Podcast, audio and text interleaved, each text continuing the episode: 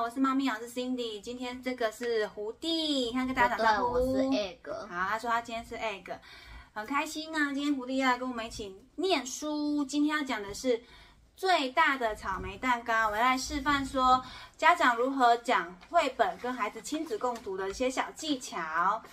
首先呢，拿到绘本的时候会邀请孩子来看封面。来，Egg，你看到这个封面上面有什么？最大的草莓蛋糕，还有蛋。糕蛋糕，蛋糕上面还有什么呢？草莓啊，蓝莓，还有奶油，还有这个不知道这是什么饼干吗？饼干，然后一个小女生在做，对不对？好，这样子的方式用提问的跟孩子引起这本书的兴趣。这个蛋糕竟然比人高，太厉害了。嗯，观察得很仔细哦。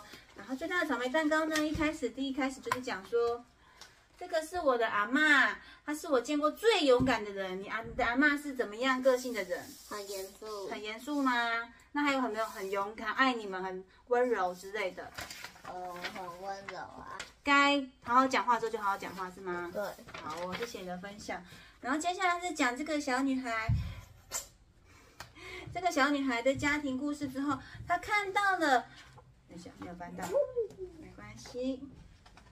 她看到电视上的烘焙师，他说如果有一天他也可以成为烘焙师，他想要做一个。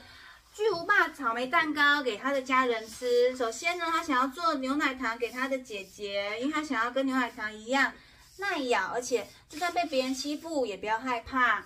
所以呢，就可以跟小孩提问说，他们如果想要做是一个烘焙师的话，他们想要做什么样的面包或是蛋糕给谁呢？那这个写的哦。对，今天 Egg 说了，你就想要做给谁？念给大家听。呃，如果你是一个烘焙师，你想做什么面包或蛋糕给家人，请画一画或是写下来。我想要做草莓蛋糕给家人，因为我们家都喜欢吃。然后就画了一个草莓蛋糕，好，